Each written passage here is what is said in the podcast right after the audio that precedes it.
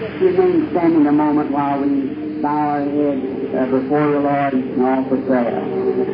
While we have our heads bowed, I wonder how many in here would like to be remembered in prayer before God. Just raise your hand in your request. Let's pray.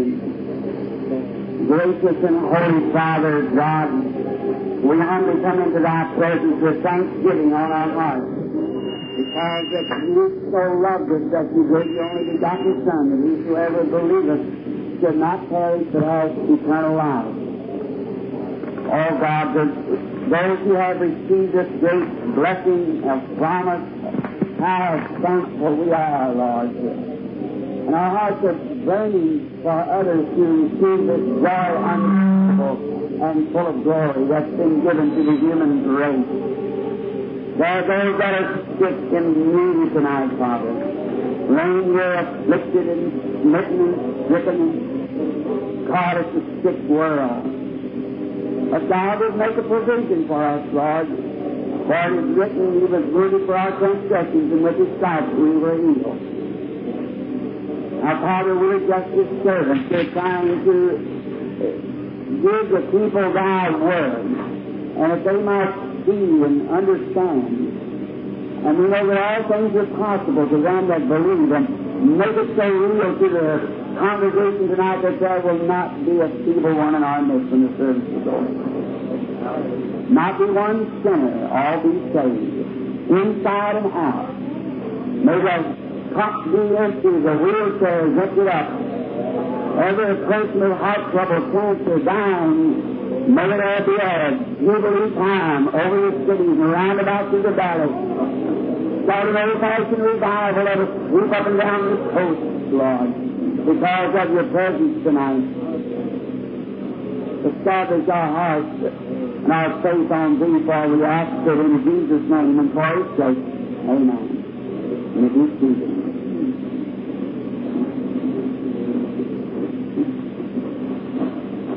I've given this one a great privilege to be here in this uh, auditorium at the fairgrounds tonight.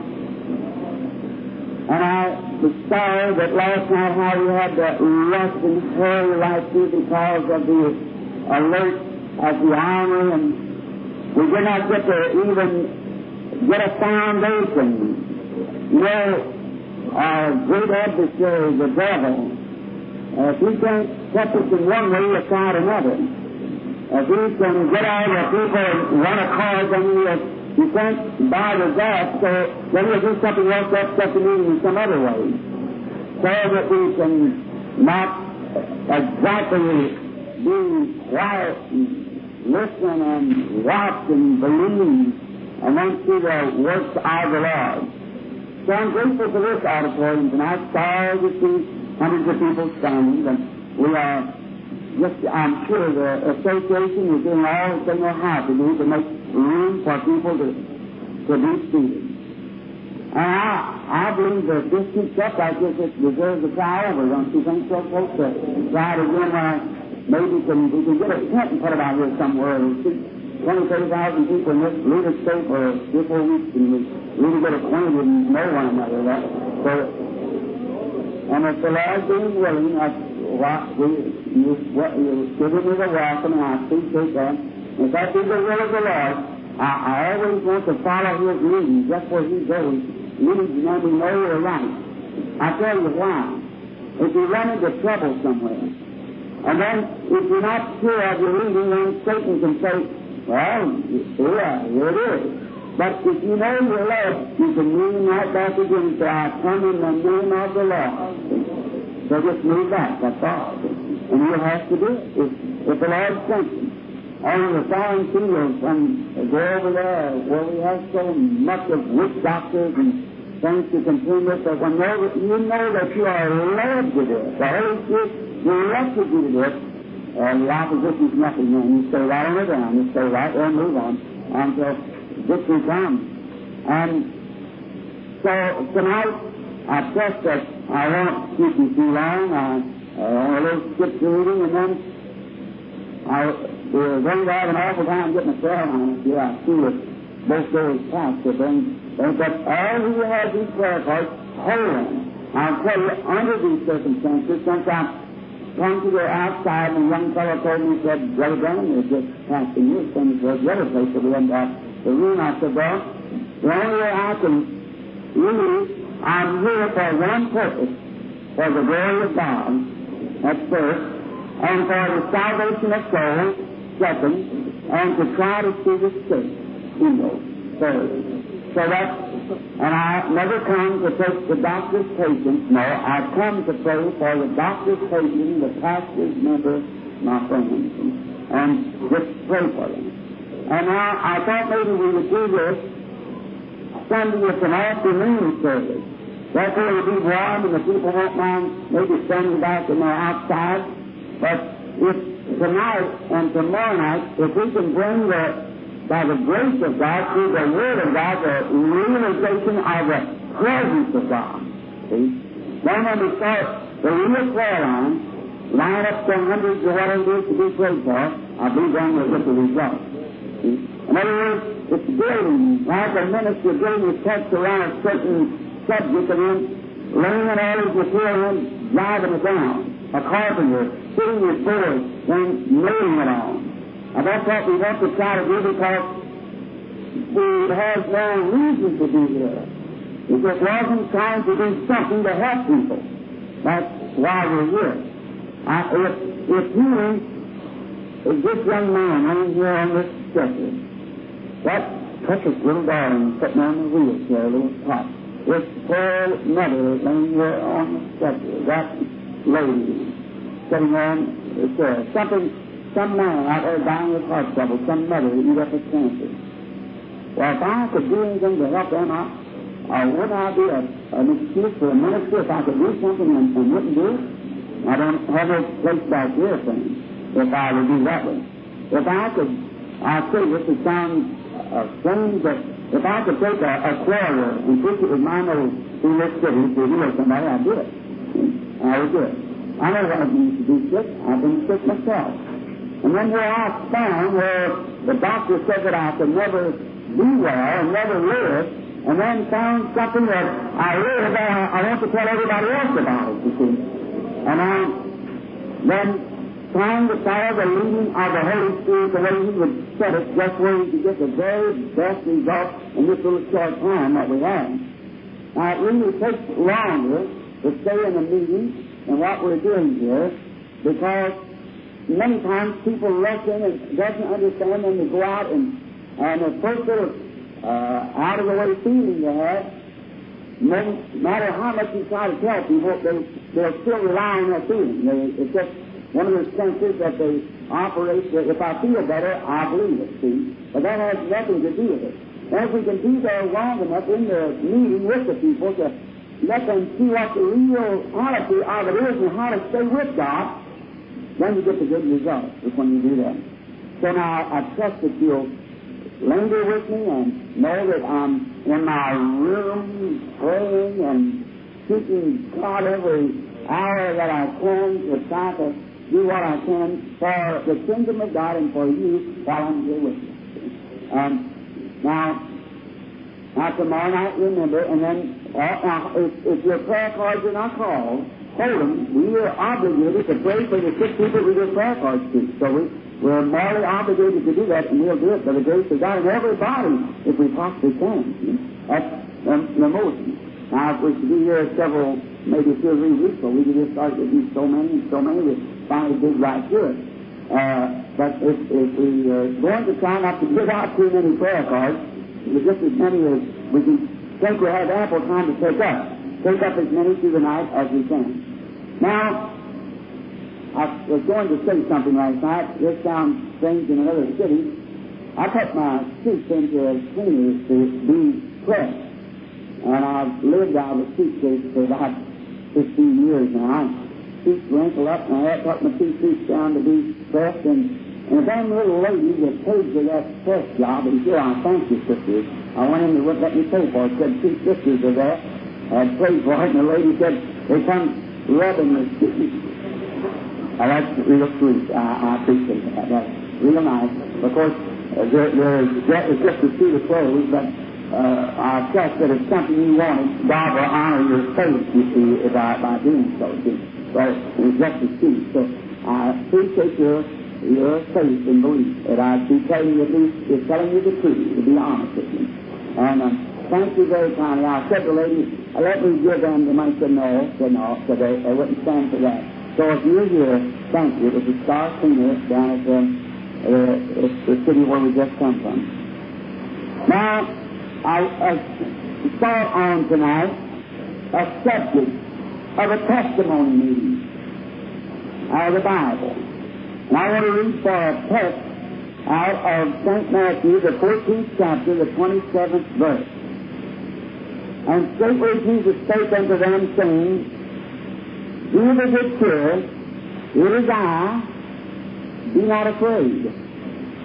Now I want to take a subject for this testimony meeting of Be not afraid. There's two elements that control the entire human race and the world. One of them is fear, the other is faith. That's, it's either fear or faith controls every nation, every uh, denomination, and every individual.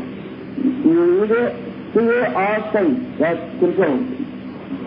Now, it must have been about the setting of the sun. The sun was going down and the little boat stuck on the bank because the disciples had climbed aboard and the big strong man, which we believe to be Simon the uh, fisherman, well acquainted with boats in the lake because his occupation was to fish.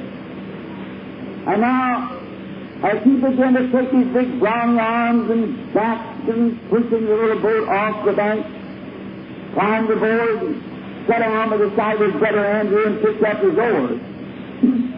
In them days, the boats were either propelled by the, the oaring or blown by a sail. And I believe that sometimes the oar, if they had a strong wind, they could also run up a sail. And there, there must have been about a crowd about like this and on the bank waiting or I mean, congested like this, but perhaps many times, this, many I think is about 5,000, and they were standing on the bank waiting. They were doing these uh, servants of Christ farewell. Now, I believe if we make this story form so that you'll see that I'm not getting out of the Scripture. The Scriptures is what we believe in. And when God has made a promise, then God must stay with His promise. He cannot leave the promise and remain God. Perhaps they oar off a few hundred yards and they'd make a stroke or two with the two-handed oar.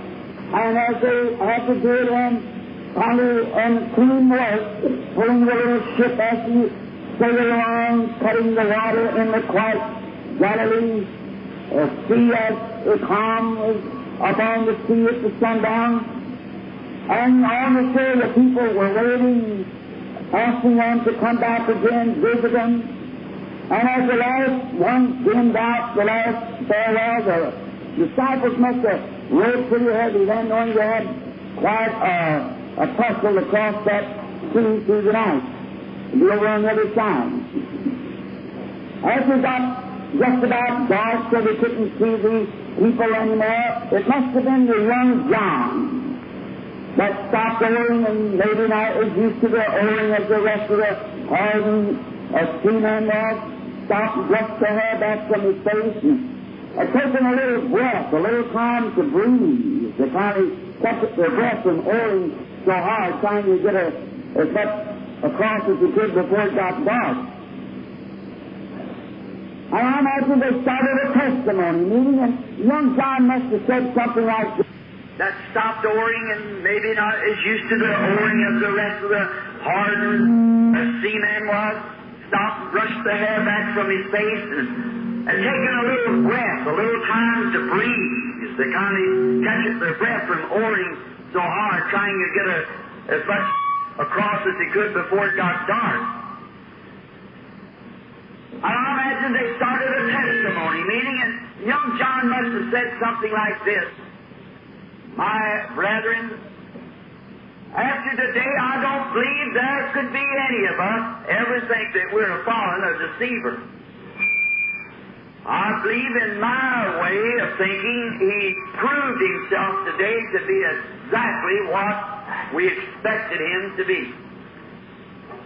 Say, did you, brethren, notice today when that crowd of hungry people that had thronged around him to hear the Word of God and to see how they pressed and pushed to get around and some of them hadn't eaten all day and those mothers how pale they looked with their little babies and nursing and so forth and the sick pressing around. But when he asked for that fishes, not seen that little boy and he brought that little five little biscuits or two little pieces of fish up there and he set them all down about fifties upon the grassy hillside. And I myself wondered what he was going to do when he just had one little lunch. That some little boy perhaps playing truant from school ran off and he heard the crowd and he went up on the hill to see what was taking place and it's so fascinating he just forgot about his lunch. He wanted to see what this great speaker was saying. Watch what he was doing. And when I noticed him take that bread, them little pieces of biscuits, hold them up and bless them. When I seen him break that bread and put it over into the hands of we brethren and reach back over that same biscuit and get another piece of biscuit. And when he reached back again, there was another piece of biscuit. Already grown and baked and seasoned and ready for eating. You know what, brother? He might have said something like this. It reminded me of the Bible stories that I used to hear my mother tell me about. When I was a little Jewish boy, I remember my uh, pretty little mother and how she used to tell me, honey, when our people came up out of Egypt, we were slaves one time. And when we had a great prophet rise up among us, Moses, who God sent to us to help us be delivered from our afflictions of the bondage. And Moses, of course, could not make bread. But when we had two and a half million people out in the wilderness where there was no wheat or nothing to make bread out of, Jehovah rained bread down out of the heavens for us. And I used to wonder, I'd say, Mother, has Jehovah got a big bunch of angels up there and a big lot of ovens that he bakes this bread? Where did he get this bread at, Mama? Or could we look up in the skies and see the fires from his oven each night when they were baking it? Mother would probably said something like this. No, son. You're too young to understand. Jehovah don't have to have ovens. Jehovah's a creator. He just creates the bread and it falls down to the earth. Young John, when he was standing up in the boat testifying to the brethren, confessing his supreme faith in Jesus, that he must have been some connection with Jehovah. Because he created bread like Jehovah did. So to me, he truly is the Messiah. Because he's the Son of God, he, he can create and make bread and, and do just as Jehovah did. So that settled it with me. When I seen him break that bread and those fishes, and not only just raw fish, but it was cooked fish, ready to eat. I'd like to ask my listening audience tonight, what kind of an atom did he turn loose then? When he had cooked fish and, and cooked bread and took five biscuits and two little fishes and fed 5,000 people and took a basket full left over. What did he do? What would science say about that today? What kind of an atom or molecule or whatever they want to call it that let loose sand? But he did it. And little John was convinced that the Bible stories that Mother told him about Jehovah, that same Jehovah was manifested in a man called the Lord Jesus Christ. Because no one else could have done it. He was a creator. Well, Simon, you know how he is. He's always ready to testify. And just like any other normal Christian who really knows God, knows the Lord Jesus, is ready to give his testimony right quick. We spoke something about him last night, I might rehearse his testimony. He said, Why, brethren, when I used to sing this sea here with my father years ago, and I know you all knew my dear old Pharisee father. I was uh, a great man of church and believed in God. Always of a morning before we go to fish, we just put it on for a livelihood, so he'd have me kneel down with him and pray out on the bank. Far fish for that day, and God never did let us down. I remember when his hair began to turn gray, and I knew soon I was going to have to depart with my old dad. One day I remember he stuck me, set me down on the, the a boat and said, Simon, my boy, I want you to remember this. All Israel has looked for the coming of the Messiah. And as the time draws near, each man has always thought he'd live to see the day he would come, and I've thought the same, but I'm getting old now, and I suppose I won't get to see it. But Simon, as a Bible believer, as a believer in Jehovah, I want to instruct you, my son. That's a good thing for a dad to do, or a mother. Wonder if today, if we put more time on instructing our children in the things of the Lord than we do about hot rods and other things, we wouldn't have so much juvenile delinquency. It is true. Suzanne Wesley was a mother of 17 children. She didn't have no push button dishwashers and, and spigots to turn on to get water. And yet, with all those children, she could spend two to three hours a day in prayer around those 17 children. From that little nest of little birds came forth a John and a Charles who stirred the world. We need more mothers like that with time to teach their children about God I stood by her grave not long ago in London when I was there to pray for the king. And standing there with my hand on her grave, I said, God rest that precious mother. I know you have. And there, very close to her, of course, is the Bunyan, the Pilgrim Progress, and so forth, and William Kepper. Then over in the churchyard, John lay, the remains of his body into the dust. Then Simon said, Dad has told me many times, now, Simon, son, just before the coming of the Messiah, there's going to be a great stir among the people, and the enemy will put out a, a many a false thing, calling it Messiah. And I want you to remember, Simon, my boy, that the true Messiah, what he'll be, and what he'll look like, and what he'll be like. The true Messiah will be according to the Bible, to what our prophets have told us. Moses said, The Lord your God shall raise up a prophet like unto me.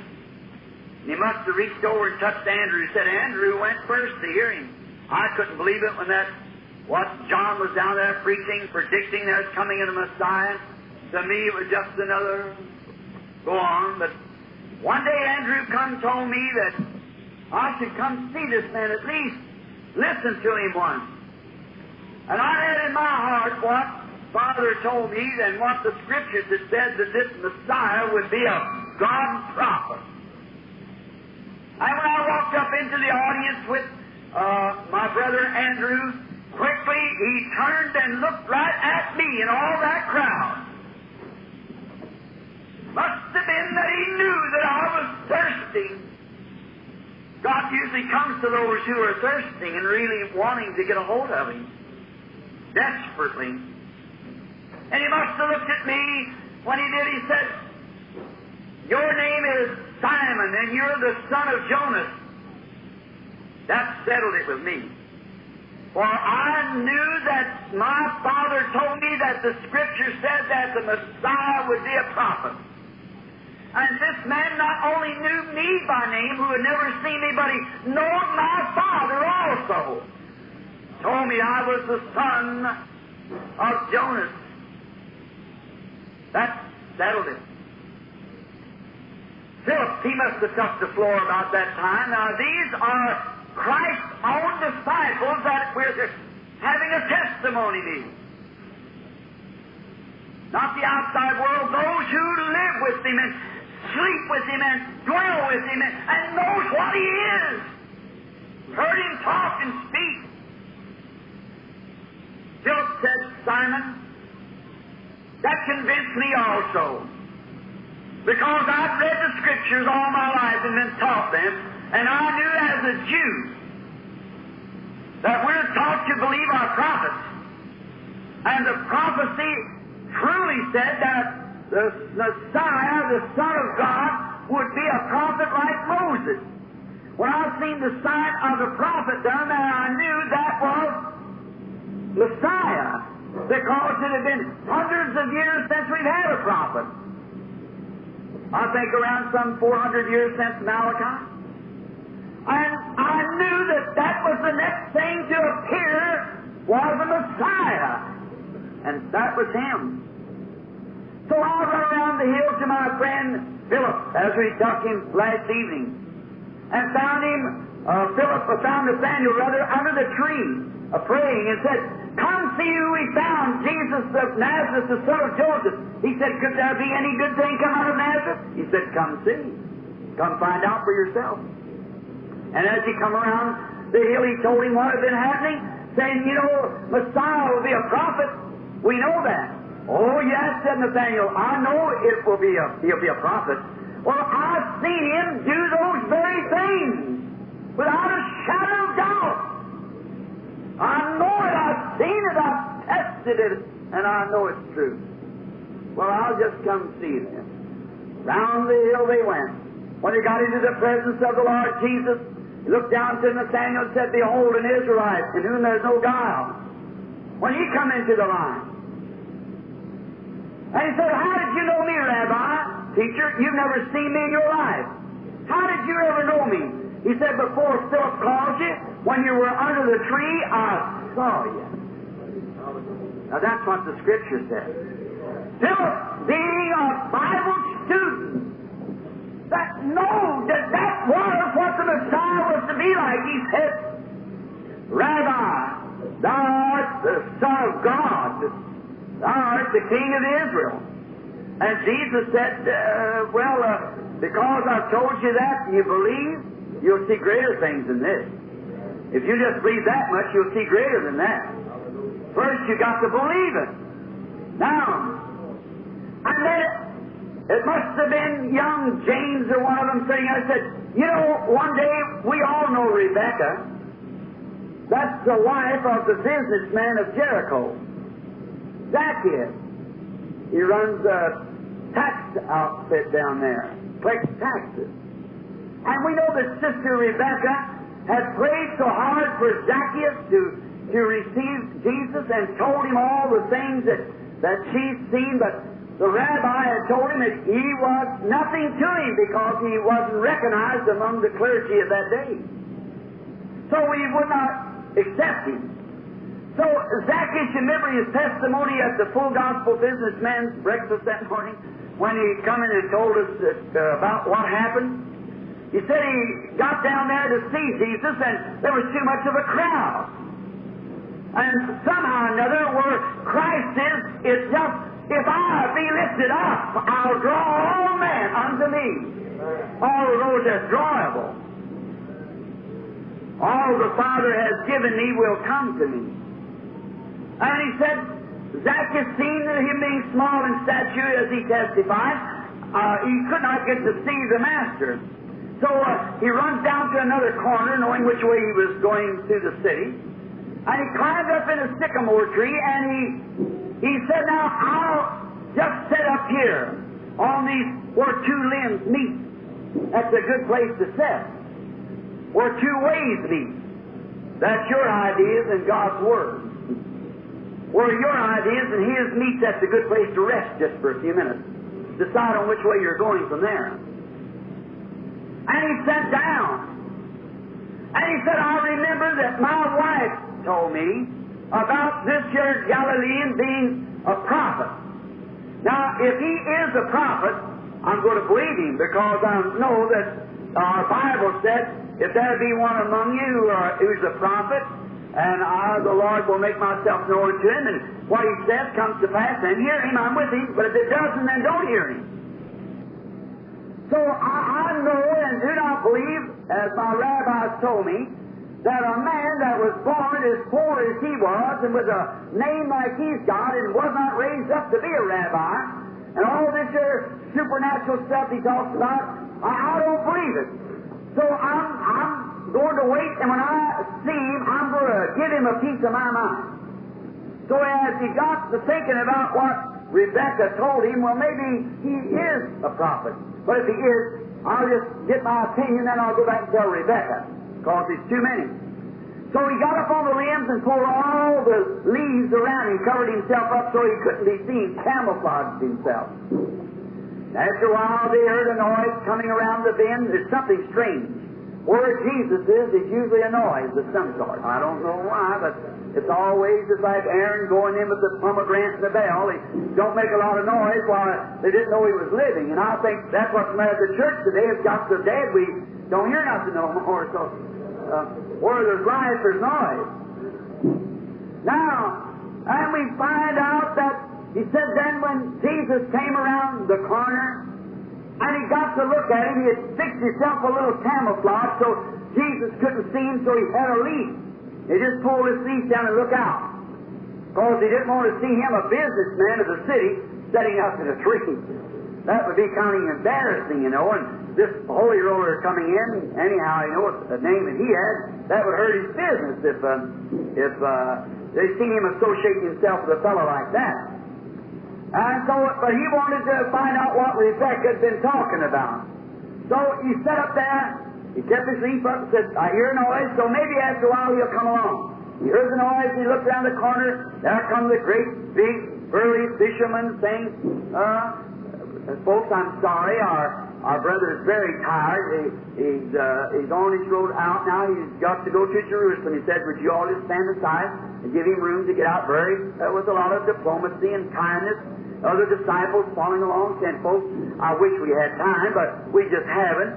And um, after a while, when he turned the corner, then Zacchaeus turned down his leaf and began to look, see him coming along like that. And you know, I don't believe that any man could look right at Christ and ever feel the same again. I, I don't believe he could. Something began to touch him and saying, you know what? I, I just, maybe Rebecca was right. But I'll get a good look at him and then I'll hear him sometime. Because he doesn't know me. I'm a businessman here. He just entered the city, so he doesn't know me. Doesn't know nothing about me, and he doesn't know my condition, so I'll just sit up here in the tree. And he come along, and when he crossed over the sidewalk, come down, got right out of the tree, he stood and looked up. Said, Zacchaeus, come down. I'm going home with you today for dinner. Oh, you remember, said James, that settled it with me. I knew that he was that prophet that Moses spoke of, because we had just entered the city.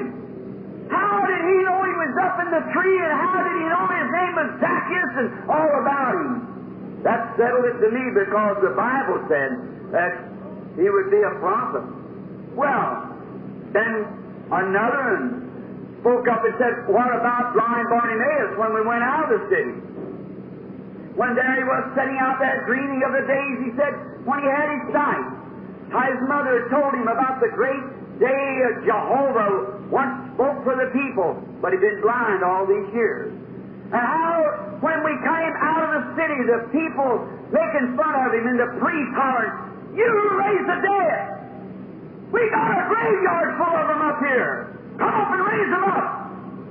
See, God don't clown for people. Jesus just does as the Father shows him, and that's all he does. He says, St. John 5. You know, they still have them evil spirits in the world today, oh. They'll say, let me see him heal this one. Let me see him heal that one. See, that's the same evil spirit. They just don't know. The same one set up there on the cross. Uh, before he got to the cross, when he was tempted, he said, up there said, If thou be the Son of God, perform a miracle here before me and turn these stones into bread and eat, and I'll believe you. See? Jesus said, But it's written, man shall not live by bread alone. See? He didn't clown for Satan. And when they had him in the courtyard, put a rag over his face, wrapped it around his eyes, took a stick and hit his precious head. Said, if you're a prophet now and can tell us if you're that Messiah prophet, tell us who hit you on the head. He never said a word. See, the powers and gifts of God are not to show off with. They're to serve God. They're for the glory of God. To do something to help somebody. Not to come out like a stuffed shirt and say, me, my great, that's not it. When a man does that, he's little in my sight. Who is great? One, God. Then it might have been then, immediately at that, that Andrew might have said this, but brethren, remember the time when he sent us into the city? He told us that morning he was going down to Jericho, but had need go by Jerusalem, or go by Samaria. From Jerusalem up around Samaria and then to Jericho. Remember how tired he was? All day we said, Why why don't you take meat? Why don't you do? He said, Y'all wait here and you go in and get yourself food. Now, while we were gone and we got the food to return, you remember we come up and we found out when we had gotten there, there was a woman owner rode up. And there he was alone with a, a woman of an ill, ill uh, condition. She was a foul woman, a woman that we call today of the street, uh, red light lady. She had, uh, her marriages was all mixed up. And she was living with man without being married to them. Very foul person. Them days, they wore a garment, had to prove that. So when we've seen come up, you remember we sit there behind that bush, that little wall, and see what he would say? That's what settled it with every one of us. He asked the woman to bring him a drink, and she said, We've got segregation here. We, we don't, it's not customary for you Jews to ask we Samaritan women such a thing as that. He said, if you knew who you were talking to, you'd ask me for a drink. I'd give you water that you don't come here to draw. Remember how the conversation went on? What was he doing? The Father, he said in St. John 5, 19. And listen to this, brothers and sisters. Jesus Christ, the Son of God, never took credit for healing anybody. He said, It's not me that doeth the work, it's my Father that dwelleth in me. He doeth the work. Then notice what's taking place. In St. John 5 19, he said this. He went to a pool of Bethesda. There a great multitude, many more people around this place tonight, of lame, blind, halt, withered, crippled. Now the Scripture says that. Lame, halt, blind, withered. Here he comes. Just a few days before that, a woman had touched his garment and was made whole. Here he comes, garments full of virtue, walking, passed by the mother with the waterhead baby, passed by the blind man. And if you ever taken the history of it, there's angel come down and trouble the water. You know what troubled waters are.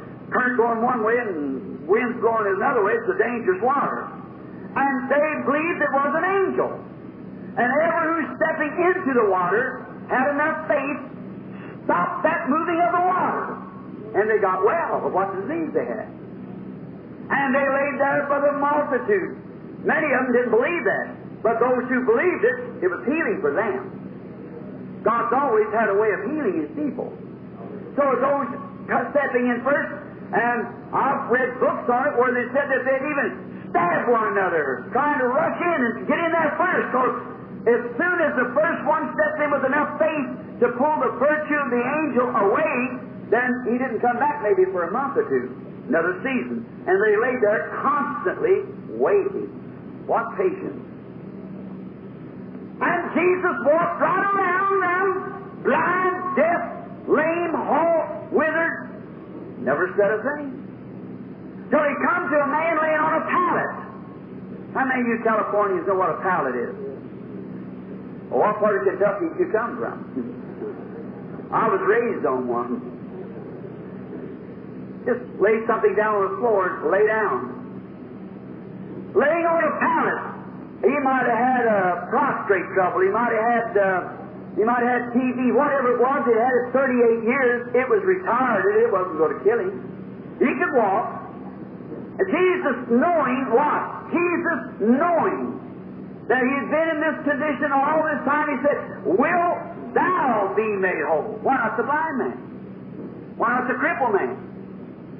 But see, he was directed. Now watch his answer. And he said, I have no one to put me in the water. While I'm coming, somebody's in better shape than me outruns me and gets in there, see? Gets in ahead of me. He can walk, he could go, but there's some that couldn't walk. See, and when you say had compassion, human sympathy is not compassion. No, the will of God is compassion. So he said, Will thou be made whole? He said, I have no one to put me in the water while I'm coming. Someone steps ahead of me. and said, Take up thy bed and go into thy house. He never questioned one more thing. For Jesus knew he wouldn't question. Picked it up, and put it on his back, and went on. Jesus is questioned about it. Let him do the same thing today, and he'll be questioned about it. Someone will say, Here's Oh, brother so and so, he's a good old man, belonged to church all his life, selling pencils on the corner. Make him whole. Why'd you pass him by? Watch Jesus put the answer to him the same day when they caught him.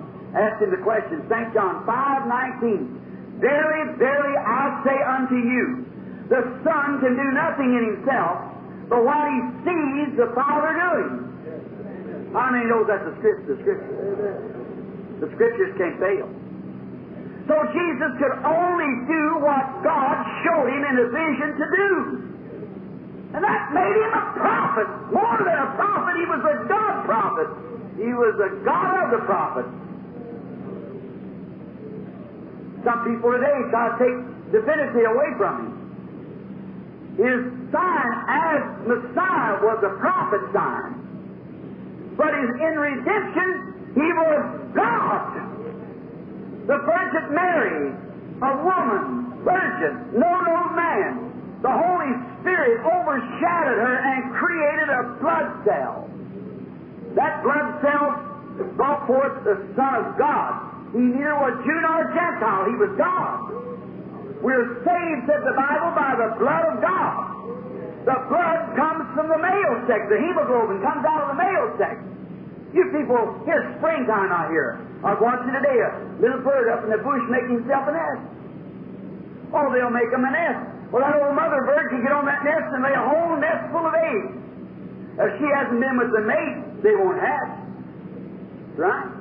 She might set on them and be so loyal, turn them eggs just as loyal, and starve herself to death that she's so poor she can't fly off to death. If she hasn't been with the mate, they won't hatch. They haven't got no blood cell in them. The life comes from the blood. Life is in the blood. It's like churches today. You can, we got the biggest churches we ever had. Most members we ever had. Best dressed we ever had. Best fed we ever had. More money than we ever had. More sickness than we ever had. Because we got more unbelief than we ever had. It's just, There's only one thing to do. Their maids will lay right down their nest, nest and rot. And so will church members if they haven't been with the mate, Jesus Christ. It's time to clean the nest and get back in there somebody that's got faith and been filled with the Holy Ghost. Got living faith and a living God. Been with the mate, Christ Jesus. Something that'll hatch, something that'll bring forth life. Sure, Jesus could only do, he said, and the scriptures are infallible. He said, I do nothing within myself until I see the Father doing it first. Now he said he saw it. See. Verily, verily, I say unto you, the Son can do nothing in himself. But what he sees the Father. Look back to the emphatic Diaglott. See if the word isn't right. See. Look at it. Even to the Douay version, all the versions give it the same way. Till I see the Father do it. The Father worketh. What the Father does, He shows me, and I just go and act it out for Him. That's the way every prophet of the Bible done. Was to see by vision what to do. And that was the sign of the Messiah in that day. And if that's the sign of the Messiah in that day, at the closing of the Jewish dispensation, and he promised he'd do the same thing in the last days. It's time we see it rise. We're at the last day. The world's in a nervous prostration. She's ready to be blown to pieces because they have rejected, denied, and the Holy Spirit has wounded their hearts. And God, like a, a lady in a 10 cent store here few weeks ago in Louisville, Kentucky, she had a little boy. She's going around showing him things, saying, Look, dear, look, dear, look, dear. And the little boy just sat and stared. And she, after a while, she just fell over on the counter and began screaming. And some of the people in the 10 cent store went to her and said, What's the matter? She said, It's my little boy. She said, It can't be so. The doctor said he was better, but he isn't. Said, A few months ago, the little fellow just started staring and said, I can't get his attention to nothing. Said everything that a, a little boy his age ought to look at, said, I'll shake it before him, and he'll just sit and stare.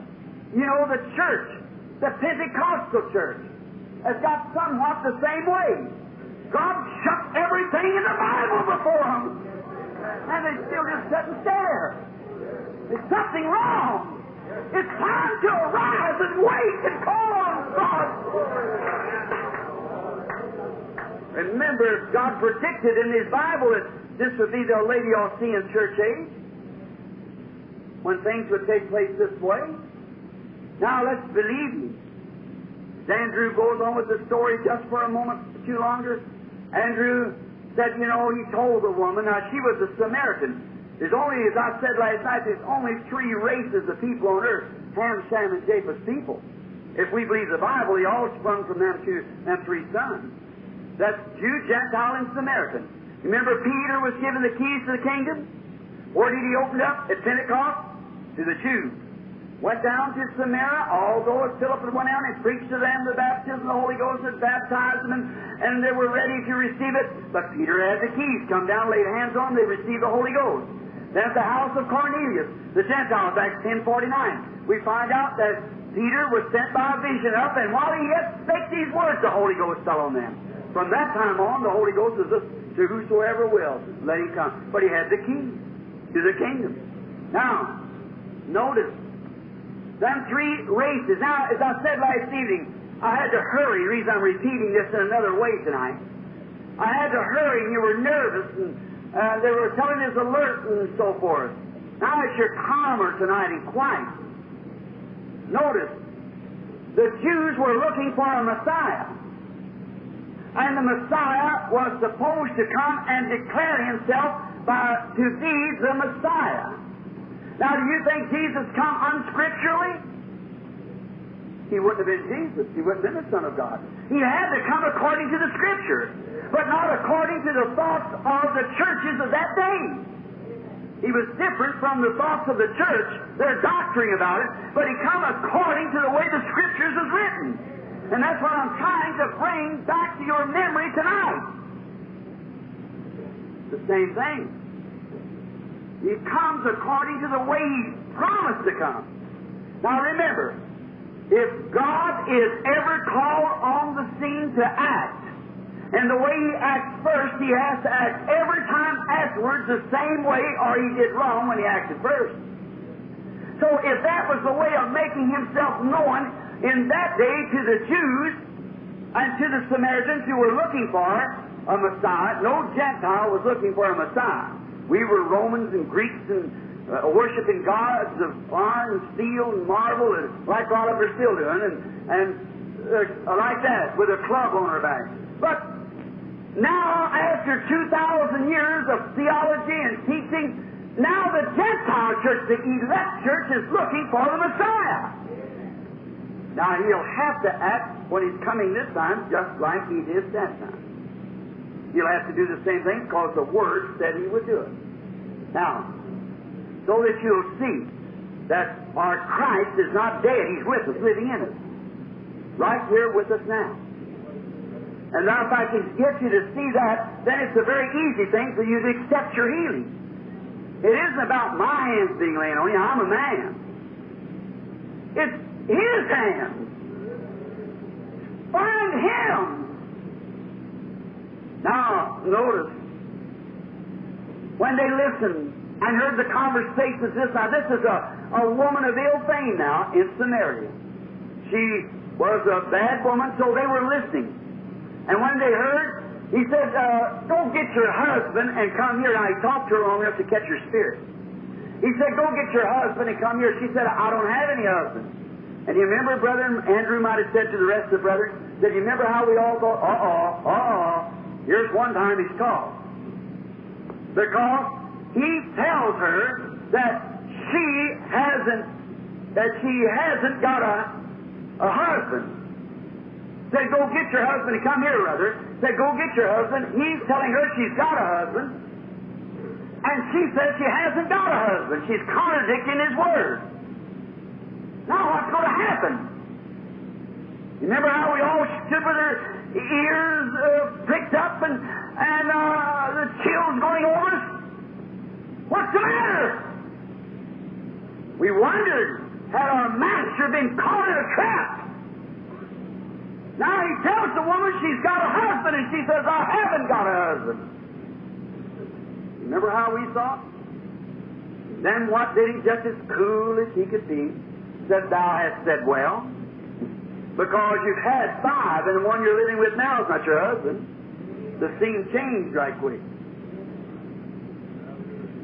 And what did this woman say to him? Sir, I am a Samaritan woman. I may be living in sin. I don't know something like this.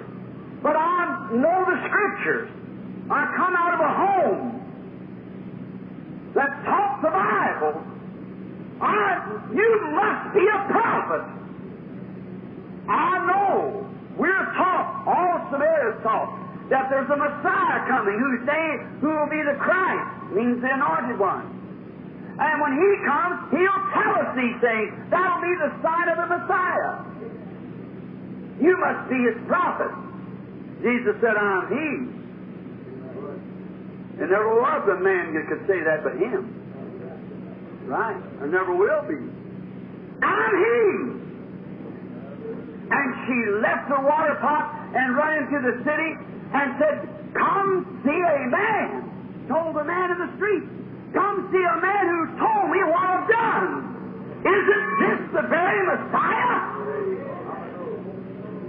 That was the sign of Messiah yesterday, and he's the same yesterday, today, and forever, it's the same today. He's got to be. Yes, we remembered that. How that the woman said that. And how that the Bible said that all the city believed him to be the Messiah because the woman told the people in the city that he, they never had met before, and the conversation, he said, Go get your husband. And she said, I have none. He said, You've got five, and you men know that that's the kind of a life I've lived. And that convinced me that he was the Messiah because he knows the secret of my heart. Now, listen, Does not the Bible say that that in the beginning was the Word, and the Word was with God, and the Word was God, and the Word was made flesh and dwelt among us? Now, you Bible readers, does not the book of Hebrews tell us in the fourth chapter that the Word of God is sharper than a two-edged sword, piercing to the thunder of the marrow of the bone, and a discerner of the thoughts of the heart. The Word. And when the living Word, which is Christ, comes into our midst, is not it it's still a discerner of the thoughts of the heart?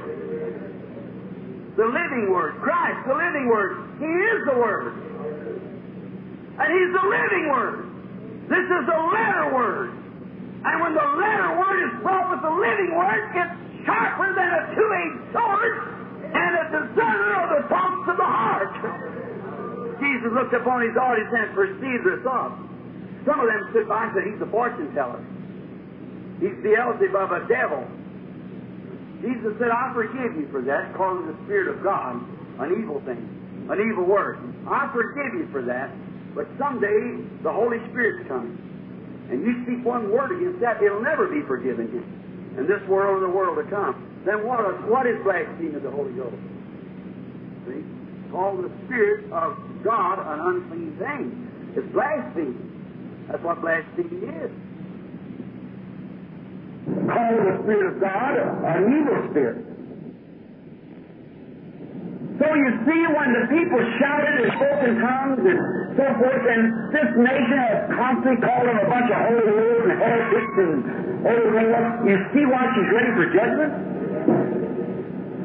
Now the Bible says, now you Pentecostal people, the Bible says, if you have a gift of speaking in tongues, then when the unlearned comes in and, and the first thing you know, you all speak with tongues, you'll say, you're all mad.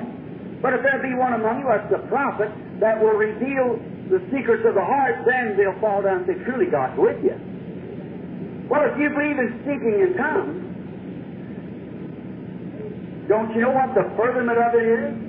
Don't you know what a higher blessing is? Don't you see the Holy Spirit? What makes you speak with tongues? Do you do that yourself? No, sir. The Holy Ghost does it. If you're sincere. Is that right? The Holy Ghost does. That's the same thing that set in the church. First apostles, prophets, teachers, pastors, and evangelists. The Holy Spirit. The living Christ. That's not dead, but alive forevermore. They have the picture of it down here where it was been taken. It's taken over here in California here recently. Taken George J. The FBI examined it and so forth. You've seen it and everything. A pillar of fire. Same pillar of fire sunk in Germany, Switzerland, all over the world where it's been taken. Now, what is it? If that, how many knows that Jesus Christ was that pillar of fire? Well, when he was, uh, uh, St. John 6, when he was being questioned, he said, about, he said, Abraham, about his days. He said, well, now, I said, you mean that you uh, seen Abraham and you're a man over 50 years old? He said, before Abraham was, I am. Then he was that pillar of fire, the angel of the covenant. In other words, the Logos that went out of God. He was the pillar of fire that led the children of Israel through the wilderness. And that pillar of fire, the Logos, was made flesh and dwelt among us. And he said, I've come from God and go to God. And after his death, burial, and resurrection, Saul, he met Saul on the road down to Damascus and struck him down with a light. Now the rest of them saw it, but Saul saw it. I came out of the wilderness, bringing the children of Israel, and come dwell in a man, fullness of the Godhead bodily, and perform these kind of signs as the Messiah, and if that same pillar of that same Jesus, that same Spirit, comes back into His church, universal, won't it do the same thing? He doesn't leave upon me the work that I He do also. Yet a little while, and the world seeth me no more. He said, Yet ye shall see me, for I, I will be with you, even in you, to the end of the world. Jesus Christ the same yesterday, today, and forever. You see what I'm trying to do, friends, is let you know that the Jesus that made the promise in the Bible is right here with you. Right here now. Now, if you'd walk up to him and he had on this suit that he gave me, and he would say, uh, you say, Jesus, will you heal me? You know what he would say to you? Well, my child, I did that. He can't do it again. If you're redeemed out of a pawn shop, how can you be redeemed the second time? He brought you out. He was wounded for your transgressions, and with his stripes you were healed. See what I mean? Your healing's already completed. Your salvation's completed. The only thing you have to do is just receive it. What does it make any difference who lays hands on you? What does this, that, or the other? Wherever you're at, just believe it. That's all. Receive it. If God has to give it to you. That's the reason I don't take too much time. The American people are taught the old Jewish custom of laying on of hands, which is all right. But that wasn't a Gentile way. Well, Jairus said, Come lay your hand on my daughter and she'll live, the Jew. But the Roman said, I'm not worthy that you come into my room. Just speak the word. See? He said, I'm a man under authority. I'll say to this man, come, he comes, and that and go, he goes. He goes to everything under him is the century. Century of man, which means a hundred. That hundred man was under him. What he said they had to do.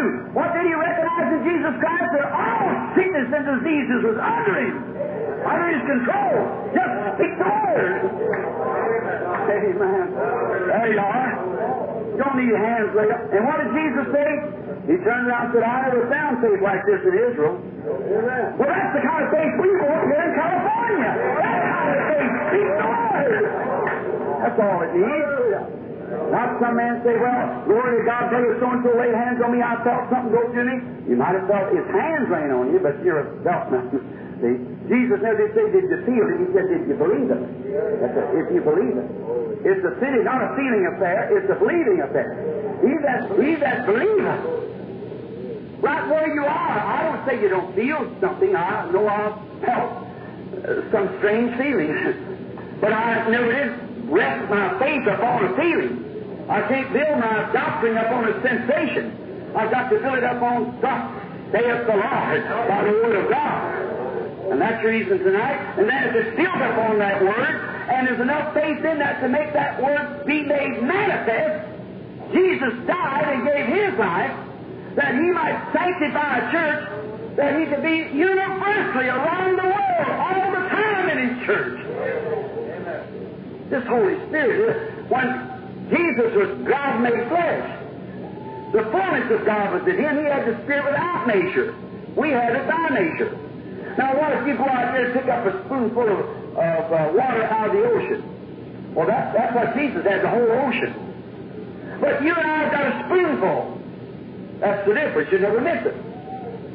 You don't have to have us, but we have to have Him.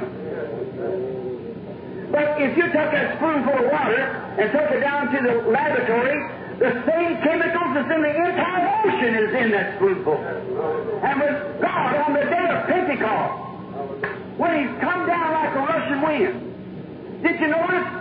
He was a pillar of fire. But uh, did you notice he separated himself from that pillar of fire, divided himself amongst his people, and cloven tongues of fire set upon each of them? God separating himself to his church. He two or three are gathered my name, I'll be in their midst. If two will agree upon anything, and ask, I'll give it to you. What is that? When the little fire here and a little fire here, each one of you is a part of God. When we come together, it's the body of Christ uniting. God separating Himself, giving part to me, part to you, and part to the next soul, so we can all live and have eternal life. And now, that eternal life comes from the word, the Greek word, as I said, Zoe, which means God's own life. Now, must have been while we were testifying of this. But all at once, Andrew must have sat down, and Satan must have looked back over to the dark cloud. Closing now. And he saw them gone off without Jesus. That's just as good as he wanted. And now, my brothers, my sisters, let's just look now right straight in the face. They had gone off without Jesus. I believe that that's what's happened to the church to make up this Laodicean church age. The church has gone off without Jesus. We've gone off on great tantrums. We've gone off to a place where we've got a big building program. See who can build the biggest church. We've gone off on educational programs. We've gone off on denominational programs. We've gone off on all kinds of programs. And what have we hatched out? We've hatched out a bunch of denominational children. That's right. We're building, we're building our, our, our things upon our, our denomination. Don't associate with them over there. Don't have this over here. We're the denomination. We got all the truth. Remember, brother, the blanket sets all ways. It goes over the other fellow, too. But we draw boundaries and separated ourselves, just like the Baptists, Methodists, and the rest of them did. Used to talk about the cold form of Baptists, now it's the cold form of Pentecostals. Baptists are warming up. Notice how now it's true. We've hatched out denominational children. We've hatched out educational children. We've had foreign Bible schools. Perfectly all right. But what have we went there? Told them, give them the Bachelor of Art, the PhD, and the LLE, and even some of our great denominations before they send a missionary, a Pentecostal now. Before they send a Pentecostal missionary overseas, he has to be examined by a psychiatrist to see if his IQ is high enough. That is a stain on the name of Pentecost. Pentecost is not an organization. Pentecost is an experience. That all people can have what more. Who is to decide who is a missionary now? The Holy Ghost or some worldly psychiatrist? God gives the call. Peter's education wouldn't have qualified with that. The Bible said he both ignorant and unlearned. But the Holy Ghost, it pleased the Holy Ghost to make him the head of the church. Is John both ignorant and unlearned? But that's where we are. The devil saw us go off on a big tantrum like this, and he says, Here's my opportunity. That's the same thing he done now. So he raised up over the mountains and began to blow his poison breath. He said, There they are, hurled right down in the middle of that sea. They're testifying of what has been. Now it seems they haven't got him anymore now. He's not with them no more now. And what's the Laodicean church age? Of all the church ages, seven or eight church ages, the Laodicean, Jesus was on the outside of his own church, knocking, trying to get back in.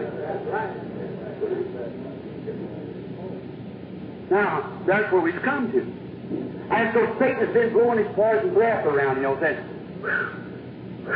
Days of miracles is back. There's no such a thing as that. Don't you believe that kind of stuff. It's mental telepathy. It's not. They're leaving the Word. Uh, uh, you just examine the Word and see if it isn't right. Then see if God does get in that Word and confirm it. Then it makes it right. Well, God says so. That settles it. Now, Days of Miracles is past. Got formal. Just talk about our churches and our, what we're going to do and our great programs we got. See, he's seen without. And the little ship began to blow and talk. And we find out all hopes is gone for a revival. Just about like that today. God sent Oral Roberts across the country. He sent a Tommy Osborn across the country. He, he sent one after the other, wave after wave after wave after wave. And here we still sit without revival. What's the matter? But remember, he hadn't gone too far. When he seen them go off, he knew what was going to happen. And that's the reason he don't over here to predict the end at the beginning. He knew the Laodicean church age was going to push him out. So he made preparations to meet it. Those who I love, I chasten and rebuke. I'll stand at the door and knock. If any man will uh, open, let me in. I'll come in and sup with him. If you just open up, let him in. And when the winds are blowing and it's contrary and we see it's hard to move, that's the way they were. But he had climbed up the highest hill there was in Galilee. Highest hill in Palestine, maybe. He's up on the mountain. Higher you go, farther you can see. And he climbed up there so he could watch over them. And when he seen them in distress, he was high enough that he could see them. And when he was sure as he realized that we was coming to this condition. So he didn't only climb the mountain of Calvary, but he climbed all the past the moon and stars until he sat down at the right hand of the majesty on high. And his eyes on the sparrow. I don't know he's watching this meeting tonight. He hasn't gone before, he's watching it. When the little ship talks about, this boy here, his little ship, yours, yours, out here all around. Your little ship talks about, the doctor says I can't get well. I'm paralyzed. I got cancer. I'm going to die. He knows that. But his eyes on the sparrow. He redeemed you. He paid the price. He was wounded for your transgression. With his stripes you were healed. The preparation's made. And he climbed up to the ramparts of glory and sat down at the right hand of God on high, watching over you ever living to make intercession. The Bible said he's standing there, a high priest. That can be touched by the feeling of our infirmities. The same high priest that was sure on earth, the same yesterday, today, and forever. If you'd touch him, you'd act like he did when he was on earth. He's the same yesterday, today, and forever. A woman touched his garment, went out and got the crowd and sat down. She didn't get in the line. The rest of them us in the line, she didn't get in the line, so she touched his garment went sat down in the audience. And he turned around and said, Who touched me? And the Apostle Peter rebuked him and said, Everybody's touched it. Why do you say a thing like that? He said, But I got weak. Virtue gone from me, a vision. Something happened. There's a certain kind of touch. All big programs today is not touching him. It takes an individual heart to touch him. Here, somebody that'll believe it, lay aside your superstitions and believe believing. Somebody touched me, said I got weak. Virtue, strength went out of me. And you looked around over the audience until they found the little woman, told her her blood issue she'd had. Her faith has saved you. See, thy faith has saved. Sozo, saved. Same word, physically or spiritual. See, thy faith has saved thee. Now, if he's the same high priest, and he's the same yesterday, today, and forever. If you would touch him, how would he act? If he's the same, he'd act the same. I challenge this audience tonight to believe that story to be true. See if he isn't still the same high priest. See if he doesn't act tonight like he did when he was in Galilee. If he doesn't do the same thing. We're not playing church. Too late hours. The sun's setting. It's time to be realistic. Time for men and women to throw off their, their, their church cloaks. Lay aside your denominational rags. And look to God and have a Pentecostal revival. Pentecostal church. Touch him and see if he's still a high priest. I challenge that to you. Believe it. See what happens. So he come walking to him on the water. The last hour. All hope's gone. What happened?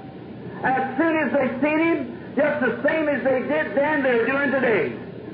The only thing that could help them, they was afraid of it. They thought it was spooky. He's a spirit. And the same thing today. You Baptists, you Methodists, you Presbyterian Catholics, you Pentecostal, oneness, threeness, fiveness, sinless, four square, whatever you may be. You've got children. But don't be afraid. God promised He would do it. If He could speak tonight as clear as it was then, when they were all scared, well, said, we see a spirit. It looks spooky. There's something strange about it. Said, do not fear. It is I.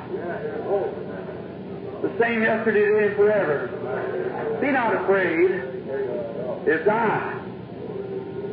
Won't you, church, tonight, let him in your little bark as you're sailing over life's solemn main? Won't you just open up your heart and say, Lord Jesus, I believe you. I'm willing. I know that Scripture. The man told me what is the Scripture. I know that the Bible says you're the same yesterday, today, and forever. I know these things. We ain't got time to get all into it tonight. We'll keep on going tomorrow night into it, on and on, see? Just keep on showing you and proving you, friends, what you have believed has been true. But we're living along up the a little further now. That's what's the trouble with the Christians. You know, science don't take what science said two, three hundred years ago. Um, it was a French scientist said about 300 years ago, proved it by revolving a ball around the earth. And he said, if any persons could ever go the terrific speed of 30 miles an hour, scientifically prove that gravitation would take you off the earth. What about Ricky and his hot rod?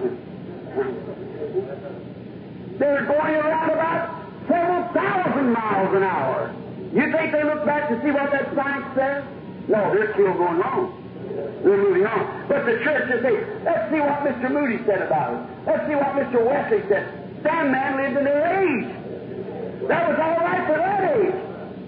But we've got not only a scientific tree to climb, we've got untapped resources of the bountiful blessings of God, which is not limited unlimited. Whatsoever you ask the Father in my name, I'll do it. Every promise in the book belongs to you.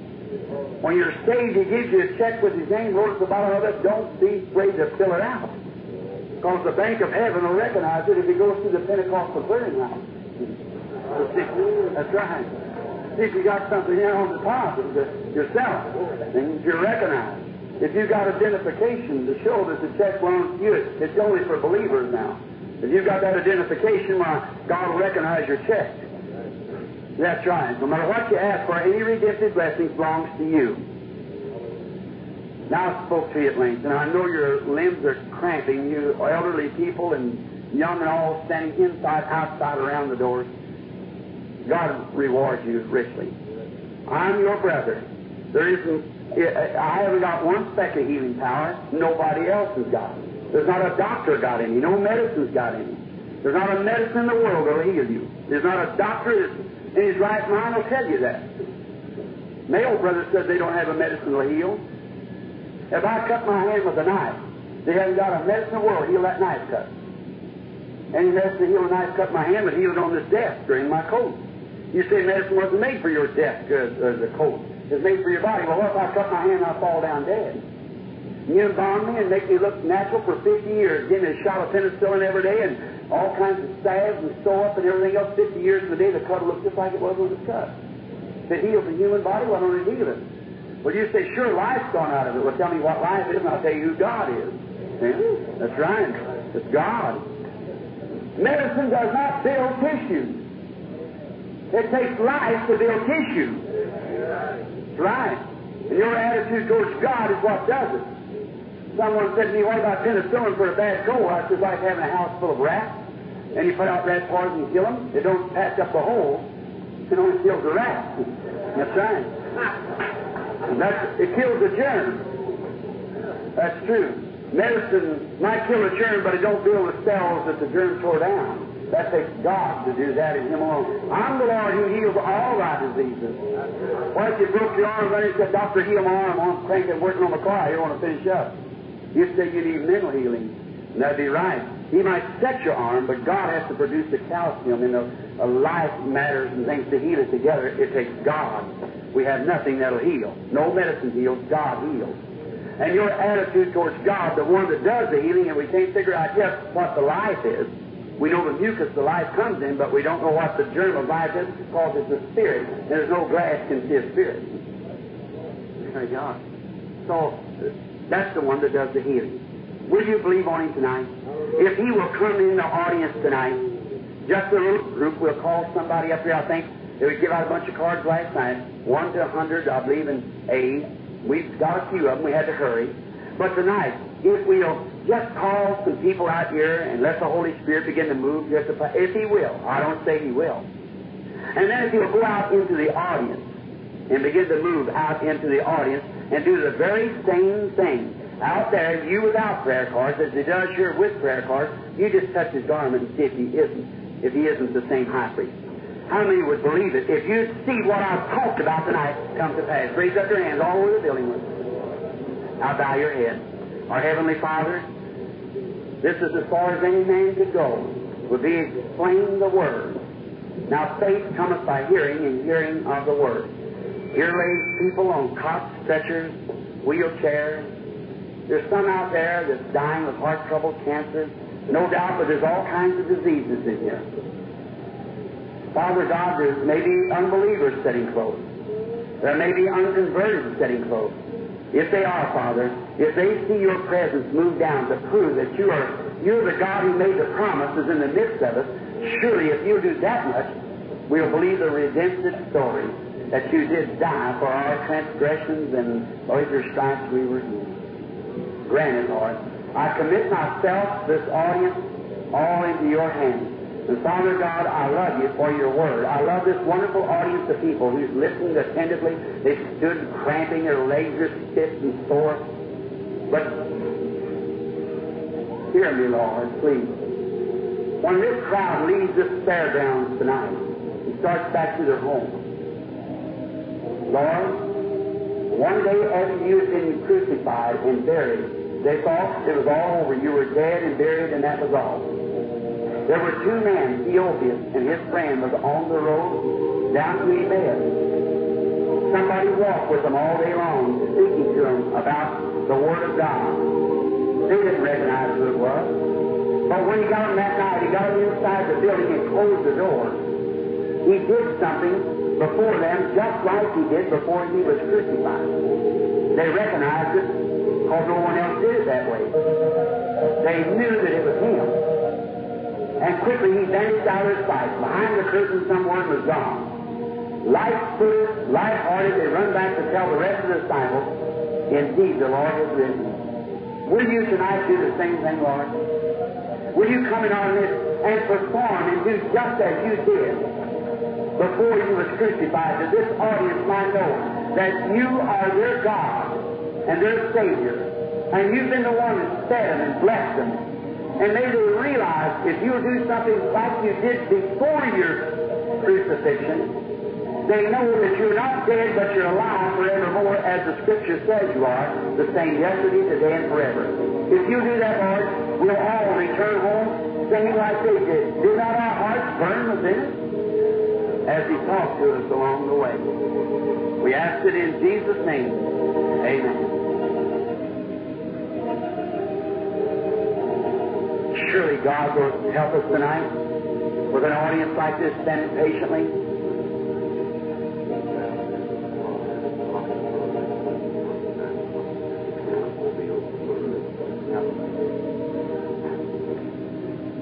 There's a car across the street, 60 Oldsmobile, color maroon, license number TXM595.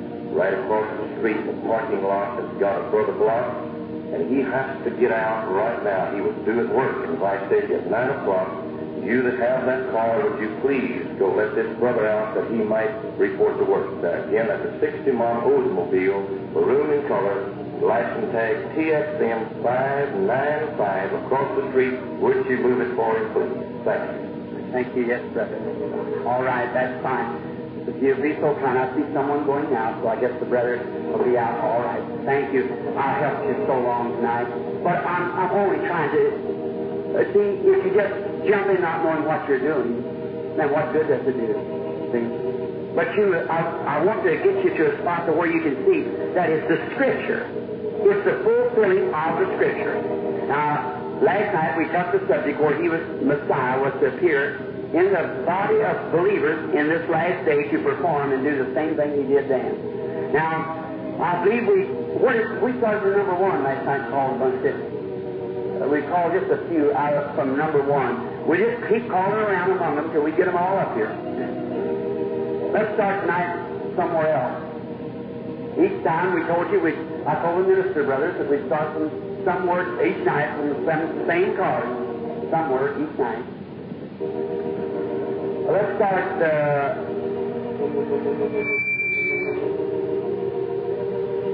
let's say from 80. That'd be 80, and if we can. How many could we stand here? We could stand about 15 or 20 people, perhaps.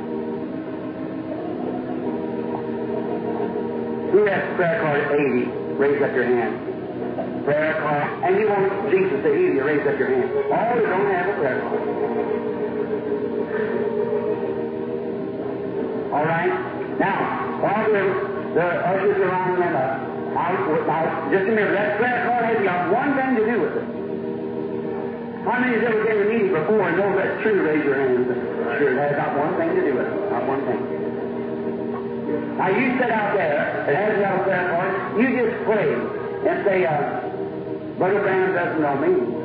Lord, he told me a while ago that you were a high priest that could be touched by the feeling of our infirmity. Now I'm going to touch you. I'm forgetting about Brother Branham's family. But I'm going to touch you. My faith looks to thee, Lord. I want to touch you. Don't get too seriously about it. Nothing will happen. Just calmly, just common faith. Just say, Lord, let me touch you. And say, then how would I know that you, that I touched you? You have Brother Branham turn around and tell me. It's like did when a woman touched you through your son, Jesus. Brother and that minister there are your adopted son. See? But they're taking the son's place while he's up there making intercession as a high priest. He's our elder brother. You know that? Sure. And we're, we're God's children too by adoption by him. Now, if everyone just won't move for a few minutes now, just be real quiet for a few minutes. Believe with all your heart. All right? Now, how many in the building is strangers to me? Uh, you know what? I don't know a thing about you. Raise up your hand. The entire audience. There's not one person that I can see in this building that I know except my, uh, I see my friend Welch Evans here a while ago from Georgia sitting back up here, way back here, that's it. He and his wife and Brother Fred Sothmann and uh, one of the trustees of my church, Jeffersonville, sitting right back out here somewhere. And Brother and Sister Simpson sitting by him. That's the only people in this building I know outside of Brother Borders. Brother Gene Goad right here and well, my son was here, but he isn't here now. But that's all I know. See? Now, now, if I do not know you, I'll ask this question. Now, we're taking our time, because if you ever want to get in here, something's going to happen. Now, if Jesus was is the same yesterday, today, forever, does the Bible say that? Say amen. All right? Now, many know that He has already redeemed you from sickness and, and death? Say amen. Well, He couldn't redeem you again, he couldn't. Now, if he's standing here himself, he couldn't do one more thing about it he could running through you and I. He that receives me receives him that sent me. He that receives you receives me. Is that right? He that receives me receives him that sent me. Now, if you just receive the Holy Spirit, the message of it, I've quoted you the Bible. See? Just telling you what he did and what he promised. And a little drama for the little children, because I think little thing sitting here and many other there, little some sucker baby sitting there and watching my heart burning for them and everything else. Now, now if, if this God who made the Bible, who wrote the Bible, you believe God inspired, the Bible is inspired God's Word, you believe it? You believe it with all your heart. All right? It's God's inspired Word. Then if God's inspired Word, then if the inspiration of God is here with us to make this Word live to prove that He's here, Sure, you can receive him. Is that right? Now, now I want to know you in this prayer line. Every one of you are strangers to me, and I don't know anything about you. Raise up your hand. That's all strangers. Everybody's strangers. Remember, I am not a healer, and no other man is a healer. God is the healer. That's right. That's right. Now Jesus is standing here now tonight, as I with this suit on that he gave me. And if he wanted to declare himself, how would you know if it's him? He'd act the same way he did when he was here on earth. Is that right? He'd do the same thing. Then you would know then if he was the Messiah. I'm not the Messiah. No other man's the Messiah. He is the Messiah. But his Spirit dwells in us. See? It's not us because I pronounce like here's a woman. Is this the woman? All right. Now, I don't know the woman, never seen her in my life. She raised her hand a few minutes ago that neither one of us knows each other. Here's my hand, Bible ain't open here. I don't know her. I never seen her. You don't know me. Here we are strangers. Now, now, here's a very beautiful picture of St. John 4. Here's a panoramic, like the well there, out of the public well at Samaria. Now, every person in here be ready to receive it. And this, this would settle it right here. You be ready. You be ready. You, you. All down here, just be ready. Because if you can see him come in and do exactly that, that shows that he's not dead, he's alive. You're watching his word. Your part's all tossed around. See? Then believe him. Just accept it. Don't be afraid. He said, It's I. Be not afraid. I remember that. Be not afraid. It's I. Don't be afraid to take him at his word. I believe you, Lord. I'll get well. Just do that. Be not afraid. It's I. Now listen. If this woman and I are perfect strangers and have never seen one another, if I am anointed with the Holy Spirit and to tell her something in her life, like Jesus did the woman at the well, whatever it might be, it's in her life. We've never seen one of It had to come through some spiritual power. Is that right? We know that. It would be a miracle. How many know that? A miracle, something can't be solved, right? All right? Then, if it would take place, how many of you agree it was the Christ, the Holy Ghost, the same one? All right, then just receive it. But her and I together never seen one another in our lives. Now, for the glory of God, in the name of Jesus Christ, I take every spirit in here under my control. For the glory of God. Now be reverent, be in prayer. Quiet with the.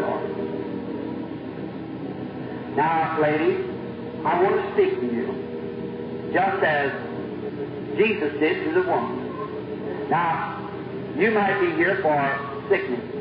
You might be here for somebody else. You might, I don't know. So you might be financed. I, I hear this woman standing here. That's the same way that the woman met our Lord. Now, and he talked to her a little while. Now, you have to take my word for this. I couldn't prove this to the Scripture. But he had deeds go by Samaria. And he said he did nothing until the Father showed him, so it must have been this way. He's, the Father sent him up to Samaria. All right? All the he knew to to Samaria.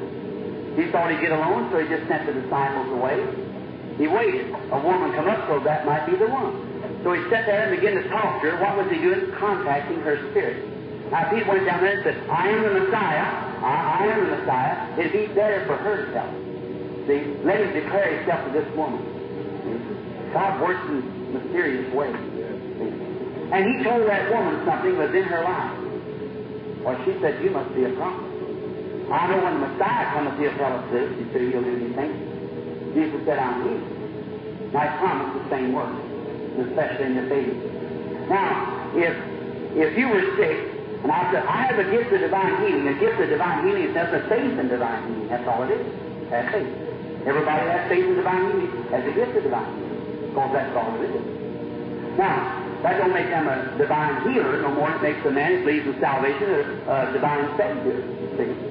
It just he believes in it. I believe in it too. But I'm not a gifted person like uh, some of the men, like Jack Coe and many of that brother was, just real.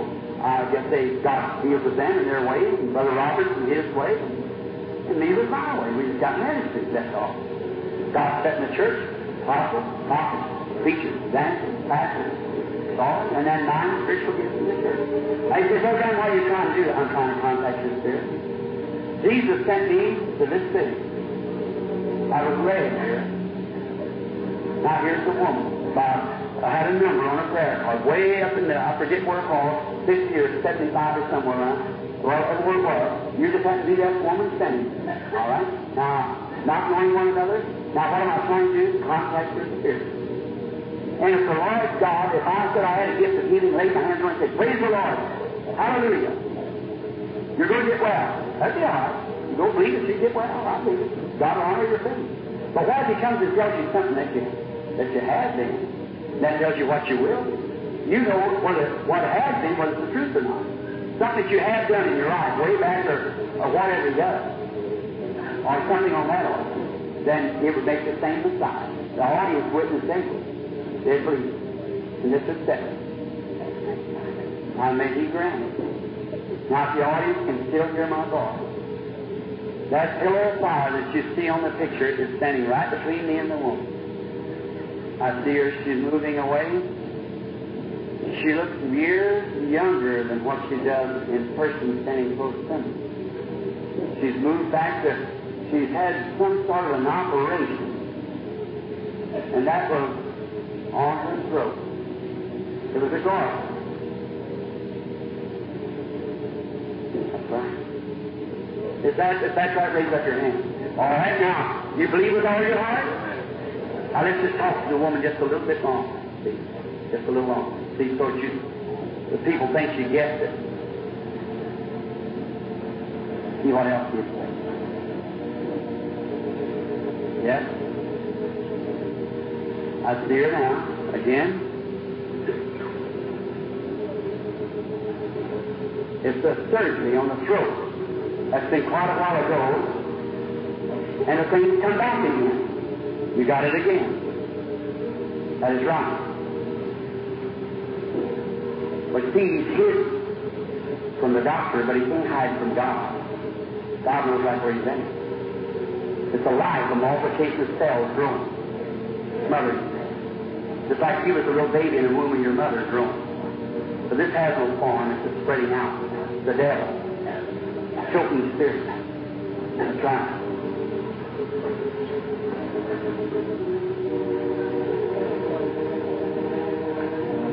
But you might know. There's such a woman sitting right there. Still trouble too. That's right. What did you touch?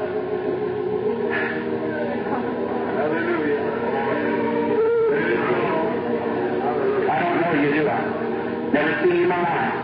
But that's what you're suffering with. See, I feel like one spirit calling to the other and I get for help. See, like that. It's crossed up. It's the Holy Spirit telling you who you are. Would it help you? Would it help you out here? Miss Harrison, you can go home and be well.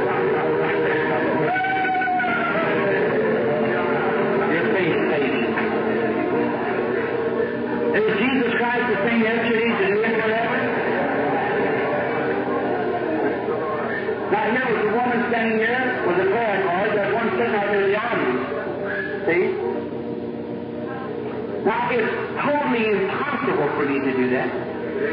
You say, Brother Branham, tell me I can't do it. I don't know. You just touch him and find out. That woman sitting there was praying. And that spirit, now you start praying and see what happens. You just believe it. Don't you doubt it. You believe it with all your heart. And just see what happens. Have faith.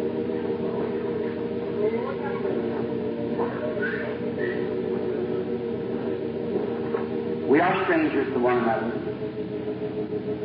We were born probably years apart. But if the Lord God will reveal to me something in your heart that you might know that it is it's His Word, that this message that I preached tonight, that's His Word. And if that dwells in my heart, then the Word of God is a discerner of the thoughts and the intents in the heart. Is that right? Just like it was when it was made flesh in the Son of God, it's the same thing in our flesh. Today, the church. So I couldn't do it by myself. It takes you to do it too. Takes them out there. It takes somebody else out there to have the same anointing. Not, it'll work, but maybe they might not be able to speak it out because this is a gift. See? When I was born, gifts and callings without repentance. I was just a little bitty baby boy. The same thing had happened. I went all down through life. Without repentance. You're sick because you've been consulting a doctor about something. Right? And that's, that's a throat trouble on phone. And now here's the analysis of it. You be the judge. It's in the voice box. And it's an ulcer inside the voice box. It was, it isn't now.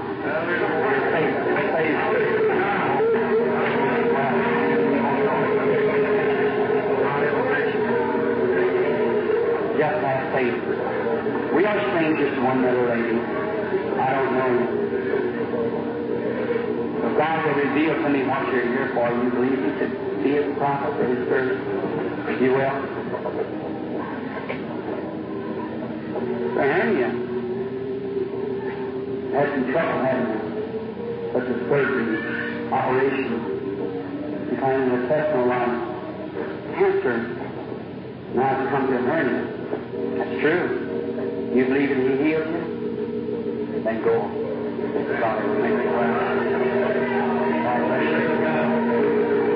Have faith. You believe?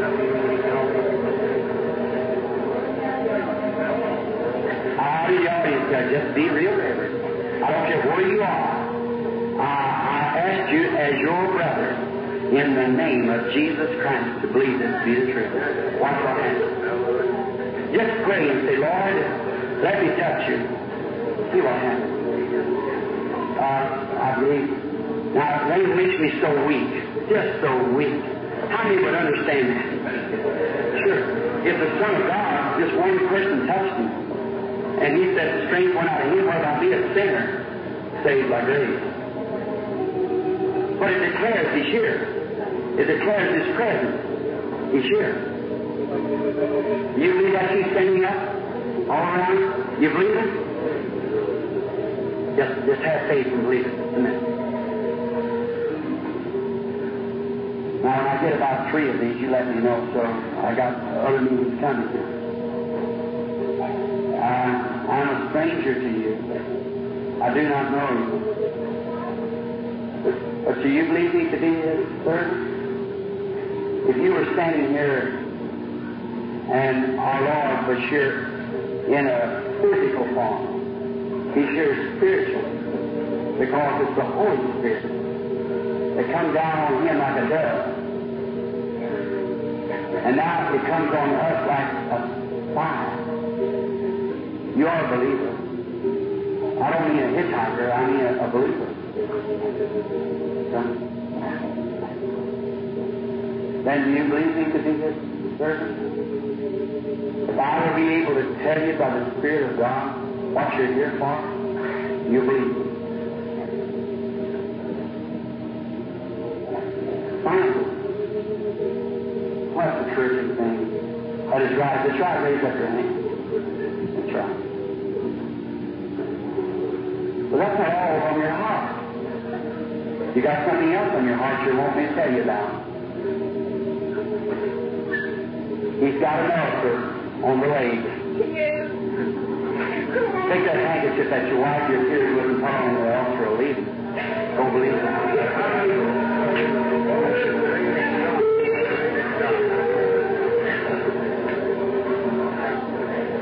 How do you do, sir?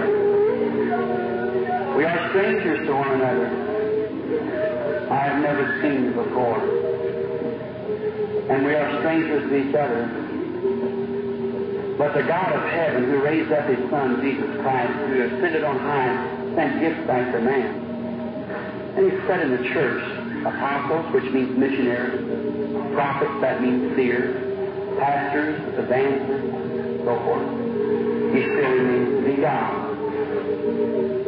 If God will reveal to me what your trouble is, will you receive me as his prophet or as his servant? Will you do that? Will the audience do the same thing? Is this three yet? Or? Uh, well, just we got this. Nothing strange about me. I can't it out. Let the Holy Spirit reveal it as I speak with you. I hope my voice is loud enough you can hear. It goes beyond. Now, now here it comes to the man. A man's in a terrible condition. He's at the hour of death almost. He's shouted for death with a cancer. And the cancer is in his throat. That is right. You know, smoking cigarettes is hard on throat. Will you quit them? Give it? Another thing. You're not a Christian. You're a sinner. Will you accept him as your Savior for your soul? If God, when the Apostle Peter came, he was a sinner too. If God will reveal to me your name and tell me your name like you did the Apostle Peter, will you believe that it's the Christ of God who loves you and saves you now? And you'll take my word that your sins are forgiven? You will. Mr. Davidson? And you go home to get well.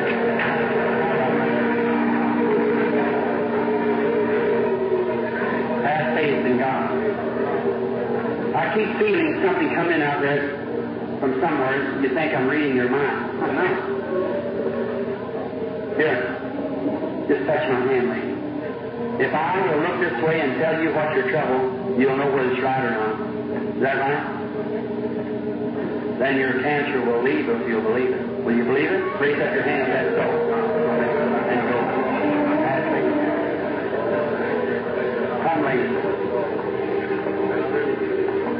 Will you believe, lady? If God will reveal to me, looking this way, what's your trouble, do you believe me to be His prophet or His servant? Do you believe to be His? Thank you. Then go eat your supper. That's stomach condition. Thank you.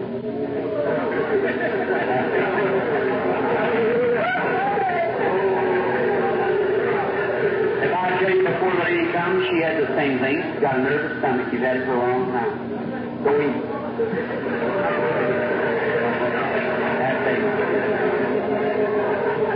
You leave your back trouble left you sitting there? Well, then go straight to God.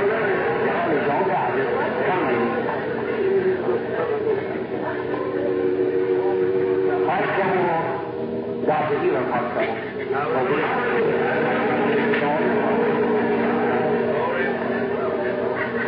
God heals arthritis too. You know that? Believe it.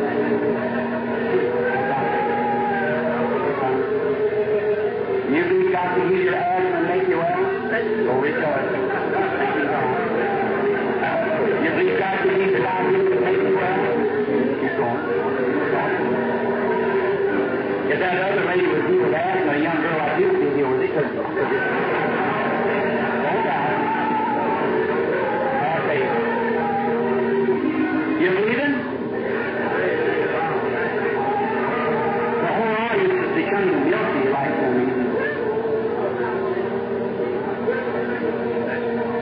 Man sitting over there all the light is sitting there looking at me. I called a few minutes ago and the lady had bleeding. Your face stays in. Go ahead. You believe with all your heart? Amen.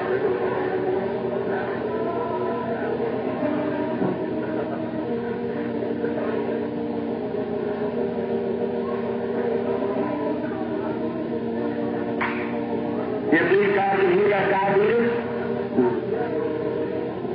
You started to get up a while ago. I could have told you then. Don't worry, it's over. What about you sitting next in there? That bless you too? The man sitting next to you. You believe God will heal that high blood pressure and make you well? All right.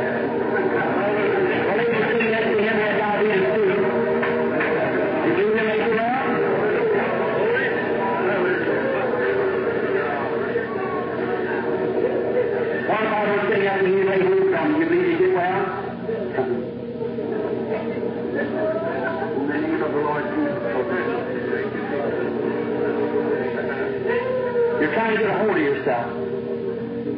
Everybody's telling you that anyhow. But nervousness is a terrible thing. You've already taken to touch your foot so you start from right there. Is that right? You're on the spot now. Your nervousness is gone. Go. You believe with all your heart? Some of you out there pray. Believe. Here. Here's a woman sitting before me. She's praying, but she's not praying for herself. She's praying for her mother. Her mother in an insane institution. You wonder what I'm talking to you, wasn't it? You was the one in the contact. Now she was praying for your mother. Raise up your hand. I challenge you to believe it.